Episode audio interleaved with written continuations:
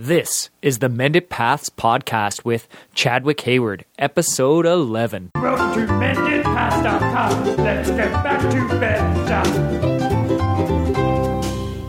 Hi, Path Menders. Thank you so much for joining me for the 11th episode of the Mended Paths podcast. Today, I'm super excited to be joined by Dr. Brooke Goldner. She is a board certified medical doctor and the best selling author of Goodbye Lupus.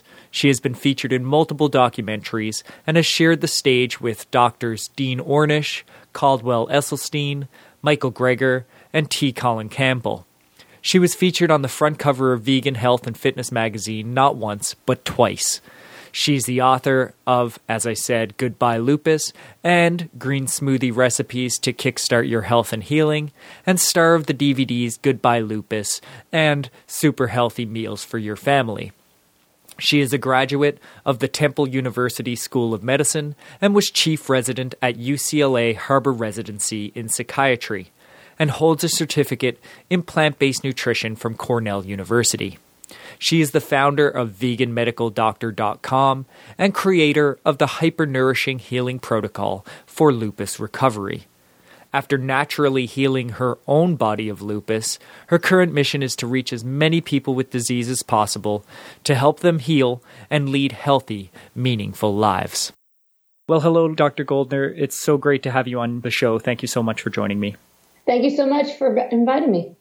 So, your story is absolutely incredible. A lot of my listeners probably haven't heard it before. Do you want to give us a little bit of a background of like your medical issues started really early in life? Do you want to talk a little bit about that? Sure, absolutely. So, before I became a doctor, I was a patient. And at 16 years old, I was diagnosed with an illness called lupus, which is an autoimmune disease that where your immune system starts attacking your own organs because it doesn't recognize self and non-self anymore. Yeah.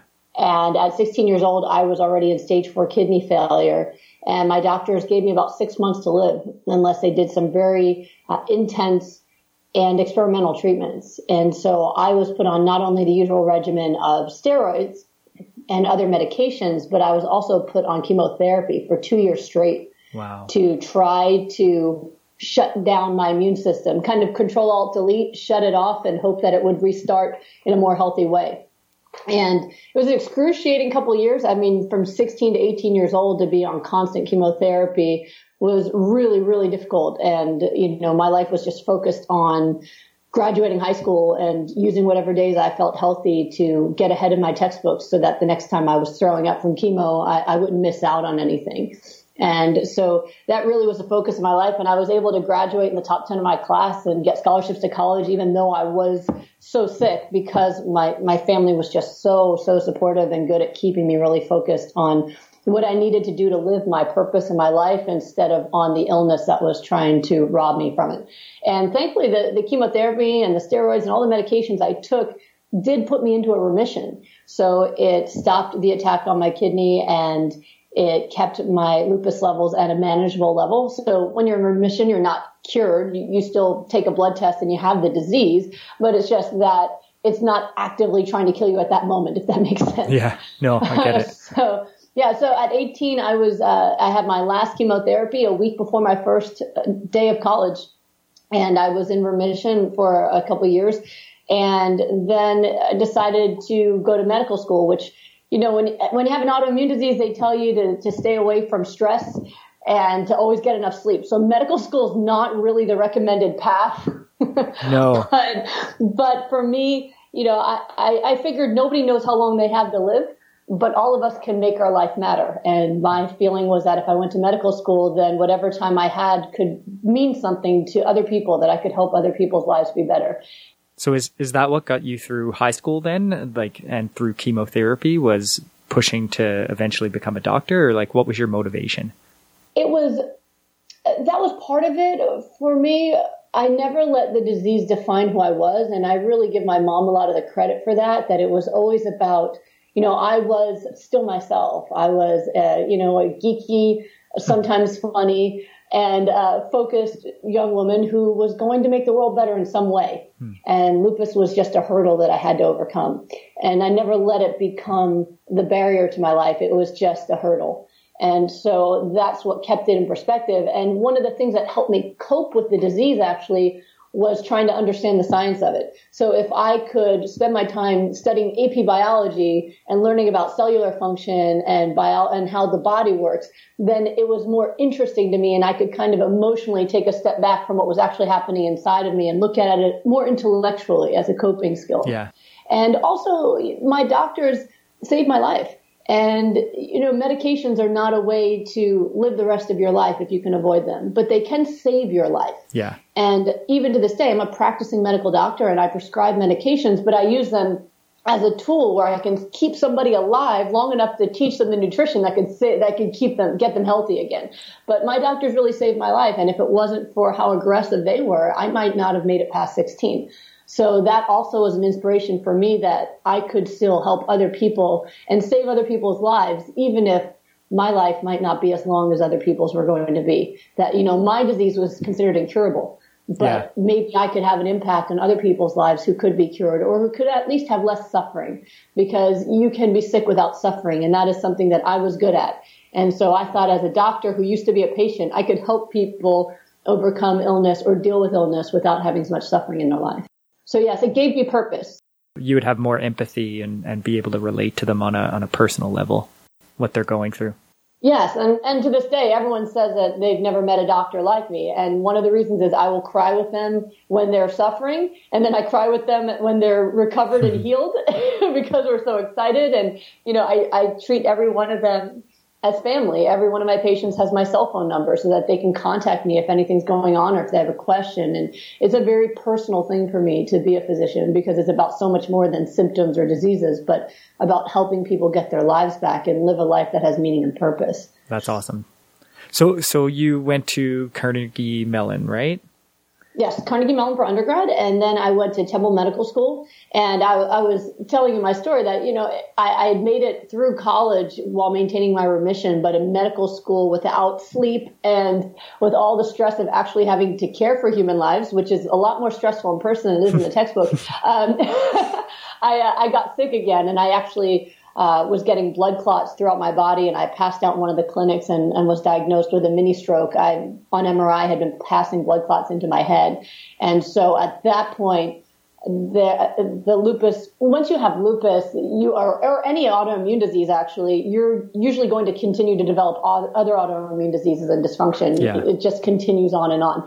And so at this point, I had a new antibody that was causing blood clots, and so I was told if I didn't inject myself with blood thinners for the rest of my life, that I would have a major stroke, and that I could never have children because uh, having children between the blood clots and the kidney failure that I'd had, that it would be a death wish for me. So it was uh, it was another heartache, heartache and heartbreak. But I was only a year away from graduating medical school, and I just you know it took a couple of weeks to cry about that, and then I went back to you know what I'm still going to have my dream of being a doctor, and nobody knows how long they have on the planet. So I'm just going to make my time matter. And I went back to just a place of gratitude and joy for what I did have in my life.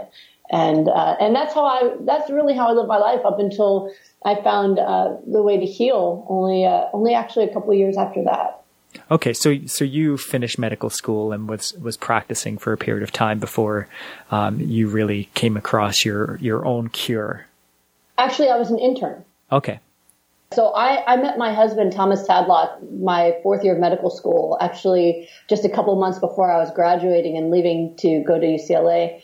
And I, uh, you know, we, we fell in love really quickly and knew that he was going to leave because I was in Pittsburgh at the time. He was going to come with me and we were going to start our lives together. oh that's and awesome. he was actually the one that it was, it was because I met him and that that I came across the cure for myself. So it wasn't that I was this brilliant scientist that figured it out. it was actually my husband, and and he didn't know that he was going to heal me either. But he was uh, he is a celebrity trainer and is a scientist that really understands cellular metabolism. So he knew how to get people to lose fat really fast, and he would help uh, people who wanted to be on MTV, recording artists, celebrities who needed to lose fat fast. He could accelerate their metabolism using cellular biology by feeding them a certain way. And when I met him and he wanted to marry me, even though I couldn't have his children and even though I was probably going to be handicapped and needed to be taken care of, before I would die early, he still wanted to marry me. And so once I knew that we were going to get married, I really wanted to look beautiful for our wedding. And so I asked him to put me on a nutrition plan just to lose weight, not for heal, you know, because Yeah. lupus was incurable. I just graduated medical school. I knew that. for superficial So, you know, reasons. Yeah. So can, can we actually talk about that for a minute? Because you said you uh, a lot of um, like your interest was to learn more about your own disease, and like that that was where your passion was throughout uh, high school. So what did you learn through medical school related to lupus? Was there it, it was basically that it was incurable and there's it's managing symptoms or Yes, what I learned in medical school was terrifying because when I got sick, I mean, I, I'm going to be 40 years old soon. So when I was 16, there was no Google. So, and I think in some ways I'm really glad about that because uh, I didn't really know anything besides what my doctors told me. okay. And they weren't going to sit and go down the huge laundry list, laundry list of all the terrible things that were in store for me. I do remember my mom gave me a book and I started reading it and it got so depressing I didn't finish it because I it just Yeah. so I didn't really understand really the the depths of how bad it was going to get until I became a, a medical student. And then basically at the end of every chapter that described some horrible disease, it would say people who are at risk for this disease are. And every time people with lupus was listed, and I'd go, "Oh, happy birthday to me!" Like this is great, you know. So, so basically, because my because I had lupus, I was more likely to get cancer. I was more likely to get other autoimmune diseases. I was more likely to get infections. I was more likely to die from anything. Yeah. And it is incurable, according to Western medicine, is still considered incurable and only treatable. So your best bet is to give people immunosuppressants that can slow down the lupus. But the problem is people who are on things like corticosteroids long term also lose their bone. They get bone Yeah. loss. And so then they need double hip replacements in their 20s and all these different things. So Well, and you don't have an immune system. You get the flu. and- oh, I could get the flu and I'd be sick for a month. Yeah. So, you know, yeah, there's just this, it's just this horrible cycle of, you know, the disease is attacking your organs. So then the medicine helps that, but then it puts you at risk for all these other problems. And that's really all there is. Yeah. And so, yes, it was, it was pretty depressing to read that stuff. But again, I kind of just took it in stride. I would just swallow and gulp and go, all right, well, you know, never know. May happen, may not. Let's just move to the next thing. Yeah. And so, you know, even when I started getting the blood clots, I remember going to my attending in family practice and saying, listen, something's wrong with me. My, uh, I have, I have these red dots in all my fingernails and I keep getting double vision where I literally, the world would split in half side by side and I'd have Oh, to wow. hold onto a wall until it went back together the normal way. And I, did, I said, something's wrong. And she accused me of being another hypochondriac medical student that thinks they have whatever they're reading about in the book. Yeah. And when I can assure you that I don't want any of this. I don't want, I've read the books. I have no interest in any disease, but something's wrong. And, and then shortly after that, I ended up collapsing because the, the double vision was being caused by blood clots. But, um, yeah, you know, it's, it, it is a difficult thing, I think, especially when you have a disease like that, when you go through the training to really face all the things that could be. And for me, it was more motivation to try to stay as healthy as I could. Yeah. But I really had no idea how to do that. And especially when you're training to be a doctor, it's a very difficult thing to do because, you know, as a medical student, when I got sick, I was working about 100 hours a week. yeah. And so, you know, it's very difficult to stay away from stress and get enough sleep. And I had no idea how to eat right either. Yeah. So what was healthy for you at that time? Well, I'd been I'd been a, a vegetarian since I was 12. And so there is, and that was before I got lupus. So uh, vegetarian is not necessarily a healthy diet unless you're one that avoids dairy products and eggs, which were what I lived on. Yeah. So I ate a lot of eggs and cheese. And then I also liked salads and fruits and stuff like that. Um, but I also ate a lot of hospital prepared foods because that's where I spent most of my time was in the hospital. Of course, yeah. And if you want the perfect nutrition plan to get sick and fat, it's hospital cafeteria food. Don't I know it? So, so by the time my husband wanted to marry me, I was actually at my heaviest because I was eating what is served in a hospital, and that is just the most sadly ironic information that. Yeah. that there is because you would think that you know basically I tell people if they get in the hospital not to eat the food because it'll keep them there longer. Yeah. which which is sad for given that it's a for profit business. It's um, mm-hmm. not motivating. it's def- definitely room for improvement. Yes, there are some exceptions, but most of the time it is. Yes. Yeah. So so you met your husband and well, you were with him for a while and you decided that you wanted to lose some weight to to get ready for your wedding. Yes. So how yes. how did that go? What did what did you change? What did you do? Okay, so uh, his nutrition plan that he was already using was it, it was kind of like an early version of paleo before paleo existed. Okay. Uh, but it was very high in vegetables and it was high in omega 3 fatty acids and it was high in water, but it also included meat, usually grass fed meat. And he was able to get people really shredded and fit using that diet. Yeah. Now, I'd been a vegetarian since I was 12 and I wasn't going to eat animals. And so he had to make changes to it to make it something that would work for me. And I had to give up things that I liked because it wasn't going to work, such as uh, you know, dairy products were what I lived on. Yeah. And those are the most fattening things you can possibly eat. So I, so we basically accidentally created a vegan diet for me without ever intending it or calling it that, where I was eating huge amounts of raw vegetables, I was having uh, large amounts of omega-3 fatty acids, large amounts of water, and then you know I was exercising, but I was already exercising a couple hours a day before that.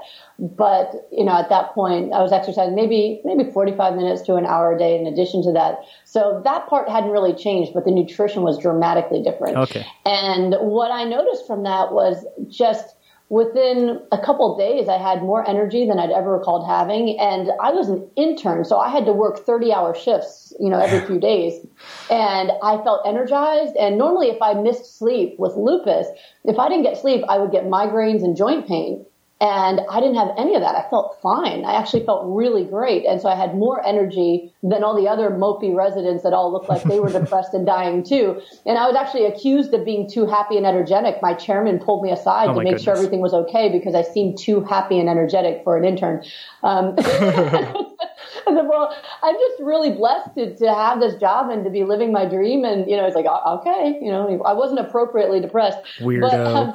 But, um, but uh, I felt really good. And what happened was, um, you know, it worked first of all. So I was a size 11 when I started it, and about three and a half months later, I was a size three, That's and incredible. I was really ripped and feeling great. Um, but I'd felt the best I'd ever felt in my life, and so I figured whatever this is, this nutrition plan, I'm going to keep doing it just because I never felt so good. But Yeah. again, had no thought that it could affect lupus because I just became a doctor. I knew nutrition had nothing to do with disease, Of course. right? Yeah. of course not. Of course. If it was important, they would have taught me that and all that torture of medical school. there would have been a, a chapter, right? So, so I didn't think it had any impact on that. And right before we left for our wedding, I went to see the doctor. My new doctor's in California. And he took all my blood tests, and right before we left for Maui, where we got married, he said that there was an error with the lab, and that I would have to retake the blood test when I came back. I said, "What's the error?" And he said, "Well, these tests are negative for lupus." I went, "Well, that's definitely an error, Yeah. because Yeah. once you test positive for lupus, it, you stay testing positive forever. Yeah. And so, and if you tested positive and then you test negative, you never had it and it was a glitch. But when you had it for 12 years, that, that glitch doesn't happen. Right? Yeah. So I went, okay, I went and I enjoyed my wedding, came back and retook all my tests and it was negative for lupus again. And the blood clotting antibodies were also negative now. And my cholesterol that I'd been told was genetically high was perfect. And my heart rate had come down 30 points and my blood pressure had come down 30 points. And it was like I turned into some kind of mega healthy athlete, which I was not. And he just looked at me and blinked and he's just, you know, if I hadn't read your chart, I wouldn't think that you were ever sick. And so I continued seeing him for about a year. And then finally, at, at a year later, I asked him if I could get off my medicine because I was still taking medication, even though I had, I felt great and my labs were normal because everyone was afraid. Like, he said I was on medication to treat his anxiety because he was scared. like you don't take someone with who'd had a mini stroke off of blood thinners. I mean that's crazy. Yeah. But you know, I, I decided that you know let's do it. We'll monitor me closely, but I don't want to take anything I don't need. And so we did that. And another year after that, he fired me. I was fired by my rheumatologist because I wasn't sick. And uh, That's that was incredible. One of the coolest things that ever happened. He said if he hadn't read my chart, he would say that I was only alleging to have lupus because he just he'd never seen anyone who had my history and who had had my previous results and tests ever just turn healthy and he, he didn't know what to think about it and nobody we didn't even discuss it he never brought up what did you change? Did you change your nutrition, this and that? And I didn't know either. We, it just didn't even come up. Hmm. It wasn't even something to consider. And at that it point, was there was no okay. case studies that showed people no. having oh similar God, results. No. Or... no, so it was just, I didn't know what was going on. But he said, if you ever need me, just give me a call, but you need to stop coming in here. So, okay. so, um, and it was a few years after that that I decided to do the thing that everybody said was going to kill me and have children. And the, all the doctors told me that this remission, even though there was no test for lupus even showing up anymore, they said it was some kind of amazing remission. And if I got pregnant, the lupus was going to come back. It would kill me. It would kill the baby. Yeah. And I just, looking at it as a doctor myself and knowing how my body felt, I just didn't believe it anymore. And so even though my husband was scared, he, he had faith in me. And, uh, and we went ahead and got pregnant and I had a healthy pregnancy healthy baby boy. I have two sons now, and uh, there's never been any sign of disease ever coming back. Wow, that's and awesome. so now it's been uh, it's been over 11 years that I've been 100 percent disease free, lupus free, and living an extraordinary healthy life. And so that's why I retired. I was a medical director of a, of a, a clinic in Long Beach treating the homeless, and I retired from that to dedicate my life full time to teaching people how to reverse disease using diet and get off their medications because I believe that there's no greater calling that I could possibly have right now than to do that. That's incredible. Yeah. So I, I have a quick question. So I, th- I think they say that getting pregnant is going to cause lupus to come back because uh, the fetus is a foreign body. Is is that right? It's not necessarily the case. When you become pregnant, it suppresses your immune system. Okay. And that can affect the immune system functions. So for some women who are, who have active lupus during their pregnancy, they actually feel better. And then uh, after the deliver the baby, it comes back with a vengeance, and they go into organ failure, can have strokes and all sorts oh, of okay. things. For others, uh, they actually develop the disease during the pregnancy, and it's not clear why. Some believe it's the hormonal change. And for example, I got it at 16, and it was likely related to hormone changes. Yeah. They're not really sure what the causes are that trigger the genetics because you have the underlying genetics and they have to be triggered. And as I've been able to show with myself and multiple other people, they can be untriggered. Yeah. Uh, so with pregnancy, you've got the combination of disrupting normal immune function and totally changing the body hemodynamics, the blood supply, how much blood you have, and all these excessive amounts of hormones. And when you've got uh, the genetics for lupus, the, the, body does not tend to handle that well. And so for me, when I got pregnant, they said, okay, the pregnancy is going to bring it back. But then I, w- I was healthy during the pregnancy. Yeah. So then they said, the delivery is going to kill you. And they all were waiting around me after the delivery. And I was fine. I had to have a C-section because my son was breech. And, um, and I was up walking around looking for lunch. Like I felt fine. Wow. And nobody could believe it. You know, um, my second pregnancy, they didn't even call in the high risk OB because they just, they didn't even believe I was going to get sick again. Wow. But when I first got pregnant, my, my OB freaked out, sent me to the high risk OB. The high risk OB sent me back and said there's nothing wrong with her. And they were all, everyone was freaking out. That's crazy. Yeah, yeah. So, so was that the aha moment for you then when you're like, wait a second, like at what point did you say it's, it's the food? That was really it. After I had my son, my first son, uh, a week, uh, it was nine days after he was born, it was my birthday. And so my husband wanted to take me out and I was nursing my son, but my mom was there and she goes, there's a restaurant across the street you nurse him, run across the street and, and have dinner. And then I'll text you when he's hungry and you come back. And so you could have just a little time together. I yeah. said, okay, great. So I had not put on clothing, like regular clothes since I gave birth. I was living in pajamas, you know, nursing a baby. I, I sat in pajamas and I nursed my baby and slept when I could. And that's it. Of course. So I hadn't, you know, and I'd gained 40 pounds during the pregnancy. So it's nine days after I give birth and I go into my closet and my clothes that I was wearing before I got pregnant fit me. My size three jeans, were perfect on me, like I'd never had a baby. And my husband posted pictures online and people were freaking out that it was amazing. But for me, that's when for my husband and myself, something clicked where, you know, as a trainer, most of the people he trained were women who were trying years later to get their pre-pregnancy body back. Yeah. And I had done nothing but sleep and nurse and eat and mine came back by itself. And we realized that my body had changed so dramatically that I had a metabolism that not only didn't want to gain weight, but it was responding to whatever challenges were happening in real time. So pregnant, I got fully pregnant, gained the weight, did whatever I need to do, yeah. gave birth, huge blood blood supply, stomach goes back to normal in a week and a half. Um, and was a, my body's just responding amazingly. And so that's when we realized that my body wasn't the same anymore. And this body didn't want to be sick. It didn't want to be fat. It didn't want to be slow or sluggish. This body was healthy yeah. from a cellular level on. And so we really sat down and went, what is going on? The two of us are scientists and we said, we really looked at this and we reverse engineered and looked at what had I done. And the only thing I had done was changed my diet. And so we reverse engineered the diet to look at what foods that I stopped eating could have possibly been promoting cellular inflammation and disrupting my immune function? And what foods did I start eating that could possibly cause healing to happen? Yeah. And what we realized was that we had accidentally created the most anti-inflammatory diet possible on a cellular level. And that is why it had worked for me. And so at that point, I started to, I created a nutrition protocol using uh, the components of the diet that we realized had helped me so much. And I started running other people through those protocols to see what would happen. People with lupus and other autoimmune diseases, people with diabetes, high cholesterol. And what we found was every single person who did it was reversing illness and getting better. 100% and it was happening rate. every single time. I've never had somebody do it and not get results. It is just incredible. And so that's when we realized that this was really our path. And so him and I together now travel the country teaching this to not only hospitals and doctors, but any, any, any conference where they want me to come and teach, I'm happy to do it to really spread this message to help enable people and empower people to get their lives back as well. Yeah, that's awesome. So what, what are the fundamentals of that, uh, of that diet?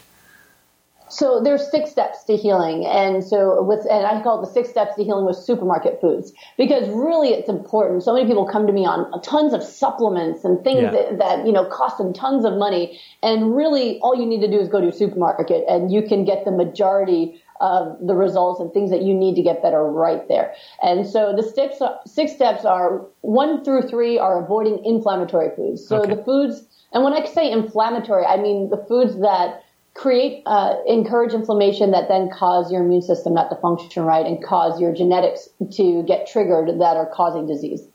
And so uh, the foods that cause disease are number one animal products, and that includes meat, fish, chicken, eggs. All of those actually create inflammatory immune cells that then create more uh, inflammation in your body that then trigger your genetics for disease. And that Yeah. disease can be anything from cancer to autoimmune disease to diabetes or heart disease. Uh, then the the second thing would be the added oils. So um, there are certain oils that don't directly cause inflammation, like olive oil is not really involved in creating inflammation, although it's not a health food by any means. Yeah. But most oils are very high in omega-6 fatty acids, canola oil, vegetable oils, um, palm oil is very bad for you. All of those will create, they actually create an inflammatory immune response that you can measure in someone's bloodstream after they eat it. And so when you're trying to reverse disease, you want to avoid anything that's going to trigger more inflammation, which is going to trigger more disease. So you want to avoid those oils as well. Yeah. And then um, processed foods. Processed foods are really uh, just full of oil and chemicals that trigger inflammation. And again, they've done studies where people will eat processed foods and 30 minutes later, it looks like they're having an immune response uh, Yeah. to a cold or a virus when actually it's just a response to food. And if you are triggering your immune system every time you eat a meal, eventually your immune system will dysfunction Of course. and it will become part of the disease. And so you want to only have your immune system triggered when there's an actual thing that needs to be solved, not because you had lunch. so if you can avoid those three things, you're going to already be on the path to uh, to healing, right? Because you're going to be avoiding excess inflammation. The, the next three steps are about actually giving your cells the tools they need to do the repair work. Yeah. So a lot of people, they go vegan and they say, all right, I gave up meat and dairy and I gave up processed foods and all this stuff and I still have symptoms left. It's because they're not triggering inflammation anymore, but they're not eating the foods they need to actually accelerate the healing process. Yeah. And so when you want to eat for healing, the steps you want to follow is uh, step number four is high amounts of raw foods, especially greens. Greens are the most nutrient dense and they're the fastest path to healing. Um, omega-3 fatty acids, uh, which create your anti-inflammatory immune response. Yep. So if you don't have omega-3s, you can't fight inflammation. So like I use chia seeds and flax seeds with my clients. And then water. Most people are severely dehydrated, and if you don't have enough water to have the chemical reactions take place to actually get rid of the inflammation, you're not going to do it. And you're just going to use whatever water you get just to keep your vital organs functioning. So yeah. uh, most folks are also dehydrated. So I focus on high volumes of water as, as well. And our digestive processes are hydrolysis dependent, right? So if you're not getting enough water, then you're not going to digest and get the proper nutrients out of there. Right. And water is involved in almost every chemical reaction that needs to take place yeah. from getting rid of fat to um, to actually having your immune cells function properly. And if you don't have enough water, then you're going to use it to keep your blood pressure up. You know, vital functions to keep you alive. Yeah. But I've seen where people are eating healing foods, but they're not having enough water, and they don't get better. They plateau, and then we increase their water to you know 96 ounces to a gallon and boom it's like a miracle happens and it just accelerates all the way to the finish line. So every single component of those six steps are important. And the cool thing is you can actually take them one step at a time in any order you want and you will have see your health continuously get better. Or if you do all six at once you'll have this dramatic reversal that happens very quickly. And in my four week protocol, that's what I do. I, I, see people every day for four weeks where we do all six steps at once, where they're only having um, nourishing, uh, anti-inflammatory diet, and those are the people who can go from literally disabled, unable to get out of their chair without help, to hiking and biking within a week or two, and it's really, oh, really wow. incredible and dramatic. And so, are most of your patients lupus patients, or do you treat a clientele with a mix of medical conditions? With a wide variety of illnesses. I'm most well known for lupus, obviously, uh, because of my own personal story and because my book, Goodbye Lupus, is about how I healed lupus and how people can can do the same for themselves. But I see people really with just a wide variety of diseases, and uh, literally from anywhere from heart disease, diabetes, um, any type of autoimmune disease like Hashimoto's, uh, scleroderma, Sjogren's. There's so many different autoimmune diseases, even to cervical dysplasia, which I recently was able to reverse in somebody. Um, so, you know, it's really the, the gambit because if you eat this diet, your cells will be able to heal whatever is plaguing them. And that's the most important thing for people to understand is, you know, if someone tells you there's a different diet for every disease, don't listen. Your cells all need the same thing. And, and when you give your cells what they need, they heal themselves. So I don't heal them. I just tell them what tools they need and then their bodies heal themselves the same way their body heals a, a, a wound. You know, you, you get a paper cut, you don't sew it closed. Body That's knows right. what to do. So it's the same thing with your internal organs. If you give them the right tools and you stop making it worse, then your body will heal itself. And so really it can work for pretty much any disease that's inflammatory, which are most diseases. Uh, that's incredible. For most of our evolution, we didn't have medicine um, mm-hmm. Our bodies did it on its own. So we didn't have any of the diseases we're fighting for most of human existence. Right.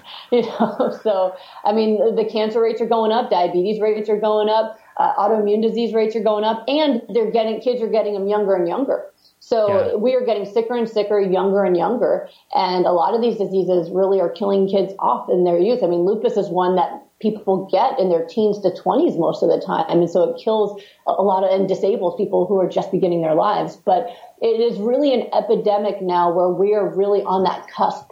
Uh, where we're either going to see kids not living as long as their parents, which is what has been predicted is happening yep. for the first time in human history, or we're going to have this dramatic realization and revolution in medical care and nutrition that's going to help us get on the path to healing and living the way we're meant to well, hopefully that's uh, the latter is the case there. I'm working really hard for that ending. Yes.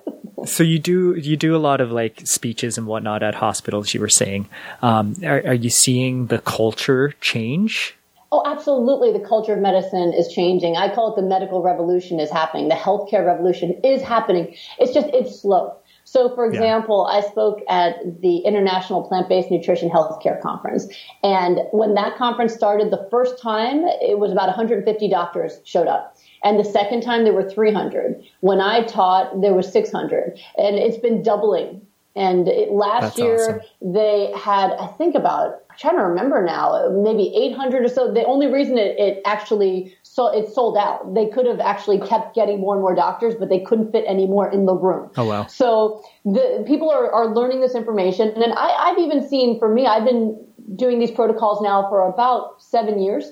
And when I first started doing it, people were finding me and telling me my doctor says this isn't going to work and that this is nonsense, but I'm going to do it anyway. And I'd say, great, stay with that doctor so they can watch you and learn something because they need you, right? Yeah. Now I get most of the folks, oh, maybe half, maybe half the folks are people who referred to me by their doctor because their doctor heard about me their doctor read my book. I have doctors' offices that actually stock my book so that they they don't feel like they have time to teach nutrition, so they just give them the book and tell them to read it so they can learn it. Yeah. So the medical culture has changed a lot. Uh, I actually have an appointment with a major medical center in December who wants to do a big clinical trial using my research on lupus. And so Oh, awesome. we can get a huge clinical trial going at a major medical center, that's going to change the culture enormously. So it is absolutely changing. And I think everyone wants to be right there at the forefront of what the next medical breakthrough. So uh, there's been a lot of pushback against nutrition because nobody makes money when people eat well, you know. Yeah. but at the same time, the research organizations want to be the first ones out there to have all that information. And so I'm really excited to be able to do that on an even bigger level because even though I've got, you know, tons of case studies, I'm one doctor seeing people. You know, Yeah. I, I can't see a hundred people at once, but if we can get a big clinical trial, then that's going to get the attention of doctors worldwide as well, who might not look at case studies, but only want to see the big trials. So it is changing. And I always tell people, you know, don't get mad, mad at your doctor. Try to understand that they they believe they've learned everything they need to know. I mean, they do teach us in medical school that you know here's everything you need to know, and that's why we're torturing you this much is because you need to know all this. And so to even imagine that there was something that was left out, or even possibly intentionally, who knows, right? We don't know. That Yeah. it's just it's it's too much to bear. It's too hard to even really conceptualize. So the best thing you can do is show them by getting healthy and saying, Hey, I'm going to do this diet. You follow my blood tests and let's see what happens and let them Yeah. see it because that will help them wake up. And then that's going to change all the other patients' lives that they come into contact with. Well, doctors have to be somewhat data driven, Yes. right? So Yes. show them the data. Absolutely. So the change initially was on a doctor by doctor basis. It wasn't really an institutional change. Whereas now you're saying with, with your trial coming up, that's that's the start of the institutional change. I'm hoping so. I, I've been approached for uh, for by two places about doing a clinical trial. So first, we got to see it happen. But yes, I think that will be the difference. I mean, when I do a presentation to a hospital or to doctors, and they see the dramatic changes that can happen in someone who has end stage incurable disease, who literally becomes fully active again, someone who's told she could never walk again, that's running marathons, right? That they're moved. And I see doctors literally in tears, moved and excited because they all became doctors because they want to save lives. Nobody becomes Yeah. a doctor to make money. You graduate 300 grand in debt and you're working crazy hours. You lost your 20s in the library. Like nobody, that's not a way to get rich anymore like it used to be, you know, back in the old, old days. Yeah. so the only reason people go to medical school now is they truly feel in their heart they want to save lives. And it's actually why there's such a high depression rate in doctors is because uh, they, they end up being prescribers who are told they can spend 15 minutes with somebody and they don't get better. They get worse and worse and worse. And so Yeah. when I can show people that, I've gotten phone calls from doctors in tears because they had, this one woman called me who went to one of my presentations and learned my protocol and she had a patient with autoimmune disease. They couldn't diagnose what kind it was and she sent her to the Mayo Clinic and to UCLA, and they both and they both told her there was nothing they could do. Hmm.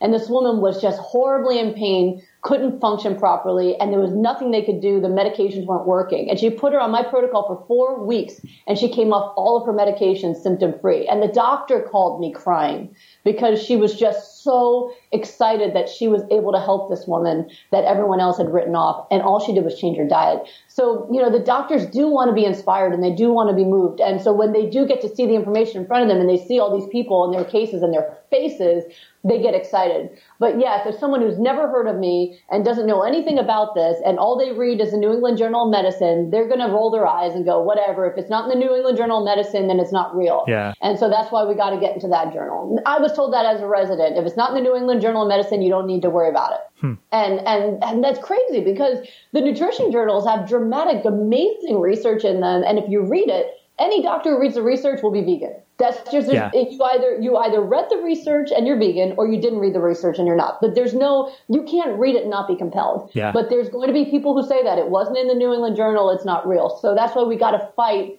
to put it there. And so that's what I'm hoping the trials will be able to do. Oh, that's awesome. Good luck on those. Thank you. I need it. Yeah, everybody put put good mojo out there for me to make this happen. Well, we, we had touched before on like there's there's no money to be made off of um, good nutrition. I don't know if that's necessarily true. Do you know of anyone that is following the approach of like you said that there was hundred hour weeks while you were doing your internship? Has anyone thought of like focusing that nutrition on interns? Running a trial on interns and and you could even create a control group there where you one hospital or one group you you give nutritional guidance to and see if there's an increase in like intern efficiency. So maybe maybe the hospital can directly benefit from a financial standpoint by having fewer errors by interns or greater productivity while they're going through their internships Well, that's a brilliant idea. First of all, let me just clarify because I don't want to get my residency program in trouble. Okay. As a medical student, I worked 100 hour weeks. When I became an intern, they had just passed a law saying you can't work more than 80 week hours. Okay. Uh, Okay. So, so that, that law didn't exist when I was a med student. Uh, and, you know, that 20 hours makes a difference. But Of I do think that's a brilliant idea. Um, productivity is a great place to look at it. Uh, I, I, I should clarify doctors and hospitals don't make money when people eat well. yeah And I've always said I'd be happy to work myself out of a job. That's my goal is to have nobody ever need me again. And uh, and I was told by a previous uh, partner that I was a bad business person because my patients kept getting better and leaving. And I said that's good. You know, I like to see people and then never see them again and just get postcards or well nowadays emails with a picture of them hiking the Grand Canyon. I mean that is what I live for. I would argue that that doesn't make you a bad business person because it's it, it's bad at operations, great at marketing. Yeah, well, you know, I, it was it, the the typical business model is someone becomes your patient and they're your patient till you retire. Yeah. And that's not the way I see things. I'm doing a bad job if someone's not getting better every time I see them. And a lot of times I see people once. And then that's it. That's all they needed. Oh, Other wow. people need to see me again, maybe for, for, for more support. It depends on how much they knew and how much support they need. A lot Yeah. of it's emotional as well. But if they're not significantly getting better every time I see them, that, that's a problem to me. And that's, and it just doesn't happen. But yes, I, I think we need to change the hospital system. I like the hospital systems that are out there now where the hospital is the insurance company like Kaiser, uh, because they actually make money when people are healthier. Because most hospitals only make money when the beds are full. Yeah. But if the hospital is the insurance company, they lose money when the beds are full because they're paying the insurance.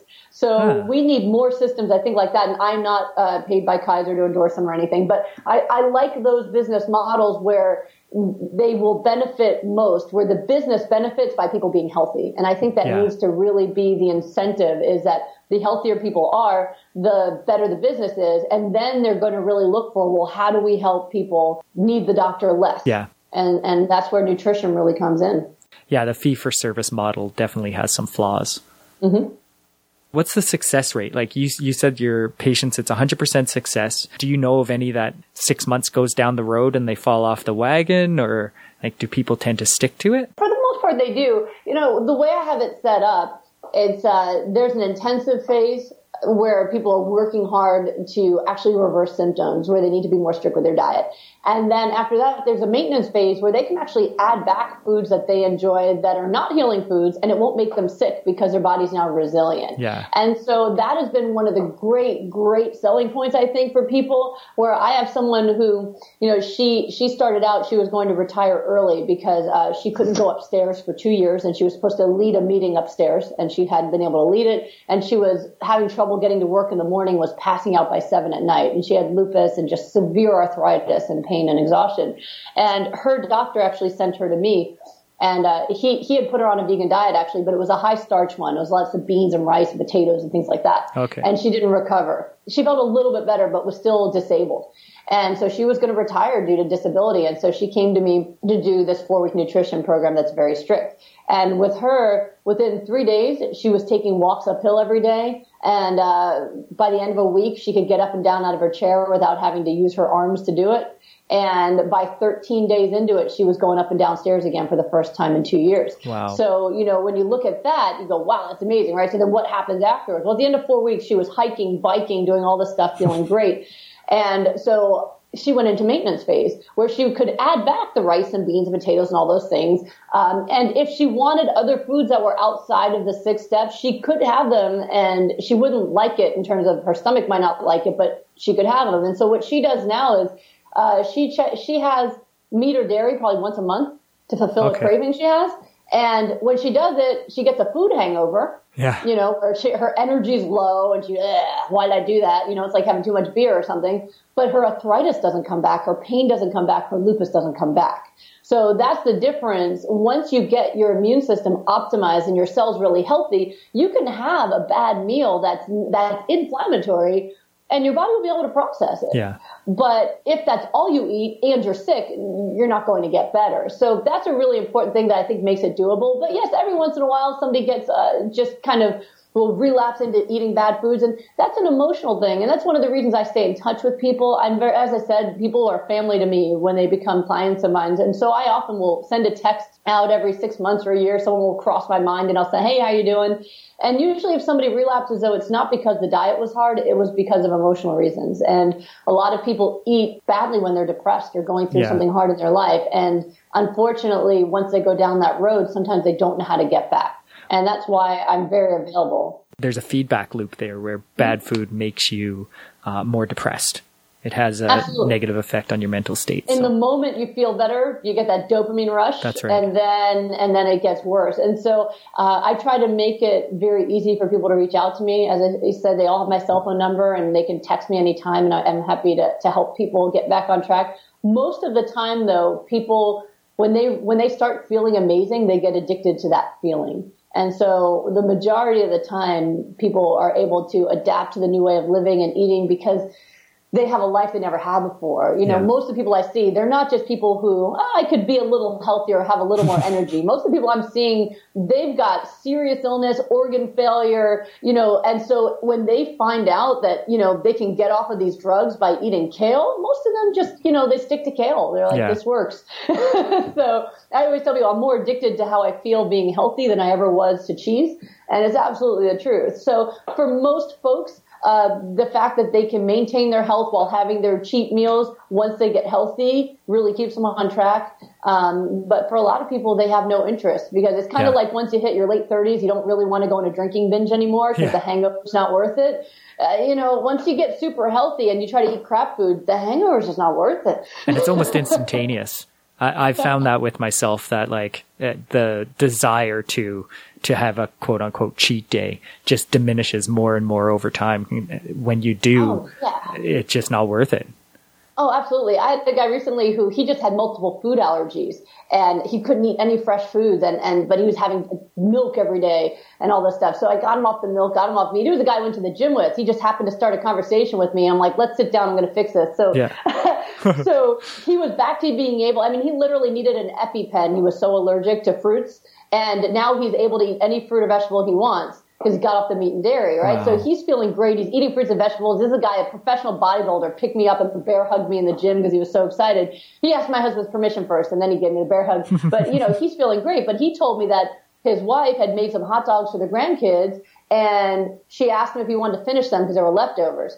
And uh, he decided to eat some, some hot dogs and he went to sleep and he said the next morning he couldn't get out of bed. He didn't have energy to go to the gym. Like he just felt wrecked. Wow. And he realized just, oh my God, you know, it's not worth it. My energy's gone, all this is gone. So I said, first of all, we got to talk about what you're giving your grandkids. Yeah. But second, now you can see, you know, what the power of food. And once you know that, it's really hard to go back. So I try to also help people not feel, not demoralize themselves when they go off the diet. I'm like, be a scientist. So you ate crap on Thanksgiving. How did you feel? okay, well now you've done some scientific research that you felt like crap, you had no energy, da da da da, you had more joint pain. Now you've done some research that can help you redirect yourself to the way that you want to eat. Instead of, oh, I screwed up, I might as well just give up on this and I hate myself. Just go, well, that was an interesting research study I did. And now I know Yeah. that you know, turkey is not good for me. And then you move on and, and you keep going. And that way, you know, it takes away that emotional side of it. Because a lot of people, they just beat themselves up so, so severely and then they lose all motivation. So I focus on celebrating every time you do it right. And if you do it wrong, just try to keep unemotional about it and use it as research to, to remind yourself why you're doing what you're doing. So you're you're a psychiatrist as well. So most of your practice is related around food-borne illness, and the psychiatry is kind of incidental. Or do you do you try to get uh, patients that are more on that side as well? It's not incidental. I have a passion and a gift for psychiatry, and I absolutely adore doing it. Uh, everything I do is online because I travel, so I'm kind of a doctor of the future. All of my patients, whether they're uh, psychiatry patients or nutrition clients, are all via Skype and phone. So Okay. I'm, I'm, you know, kind of this virtual doc on on your computer. Um, but uh, so I, I absolutely adore seeing my psychiatry patients and I have therapy patients that I see. And even with them, I, I'm very holistic and I use nutrition to optimize brain function and mood and memory. Uh, and not just medication, Okay. you know, so that's very important to me. But at this point, especially with all the press I've gotten between the movie Eating You Alive that's coming out and my book's been bestseller uh, quite a few times now on Amazon, that um, the majority of the people who seek me out now are looking for nutrition treatment for chronic disease. Yeah. But I, I enjoy doing both very much. I could see there's there would be quite a bit of crossover there between the two. Oh, absolutely. As I mentioned, food is an emotional thing. It has to do with tradition. It has to do with mood and emotion. And there's so much more to it than just, oh, this is what I'm supposed to eat. Thanks, no problem. So yes, uh, when I'm doing nutrition consultations, there's a whole lot of work on inspiration and motivation and love and support that, that I put into those folks. And, uh, and for folks who come with me with psychiatric, uh, concerns, you know, your brain, you, you, I always tell people your head's attached to your body by this funny thing called your neck.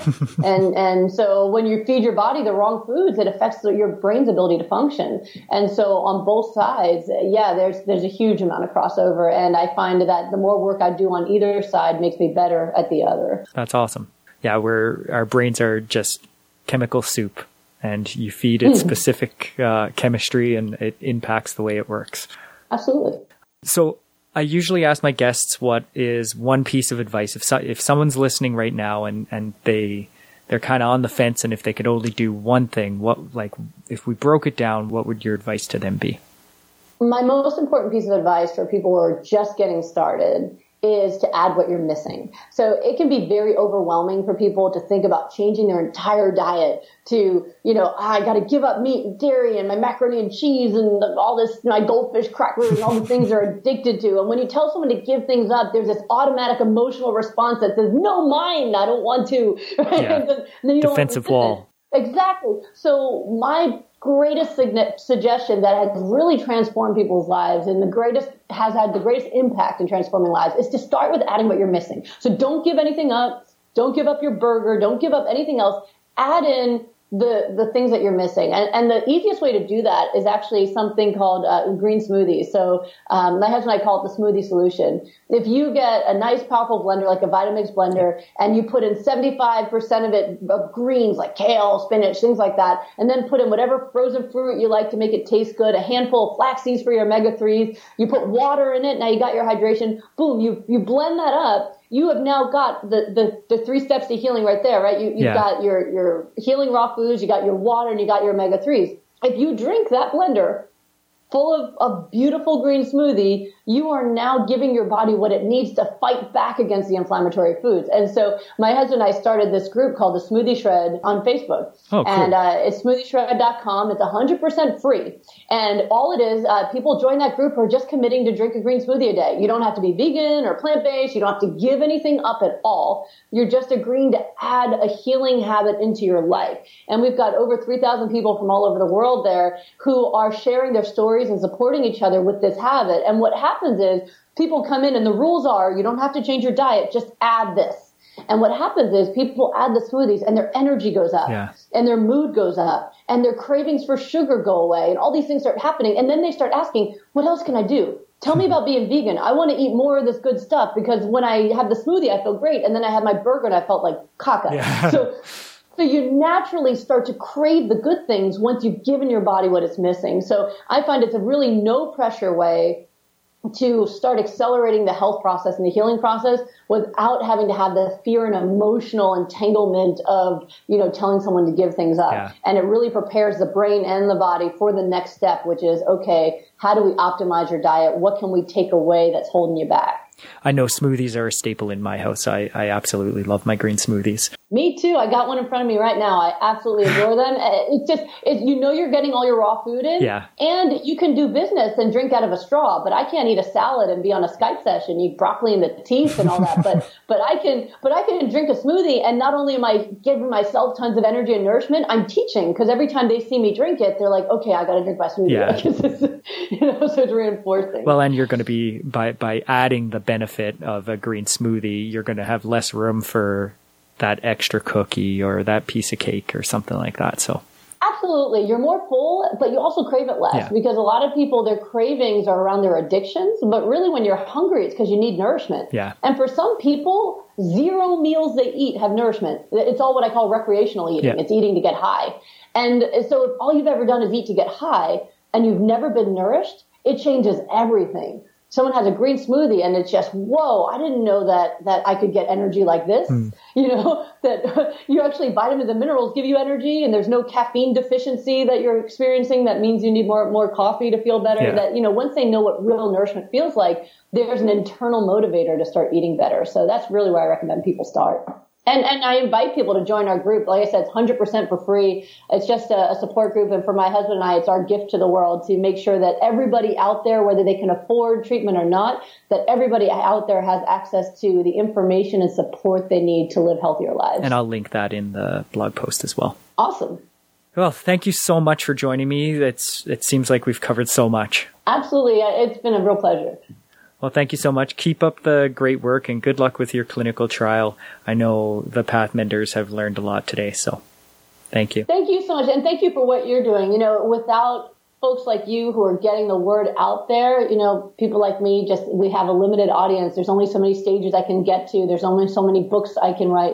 But um, when you offer the opportunity for people to be able to hear these podcasts and learn, it really spreads the word and it helps so many people. I'm happy to add my voice to. I, I think this is a public good, and every everyone needs to know this. And so many people are in the dark, and I know I I searched for information for a long time myself, and thought I knew what good nutrition was, and really didn't. So, if uh, if we can get it out to more people, in front of more people, hopefully, uh, people can live happier and healthier lives. Absolutely. Well, thank you so much. Thank you. Well, that's all the time we have for this week. Thank you so much for listening to the Mended Paths podcast at www.mendedpaths.com. If you haven't already done so, please like our Facebook page at www.facebook.com forward slash Mended Paths. See you all next time. Visit MendedPaths.com and get back to bed.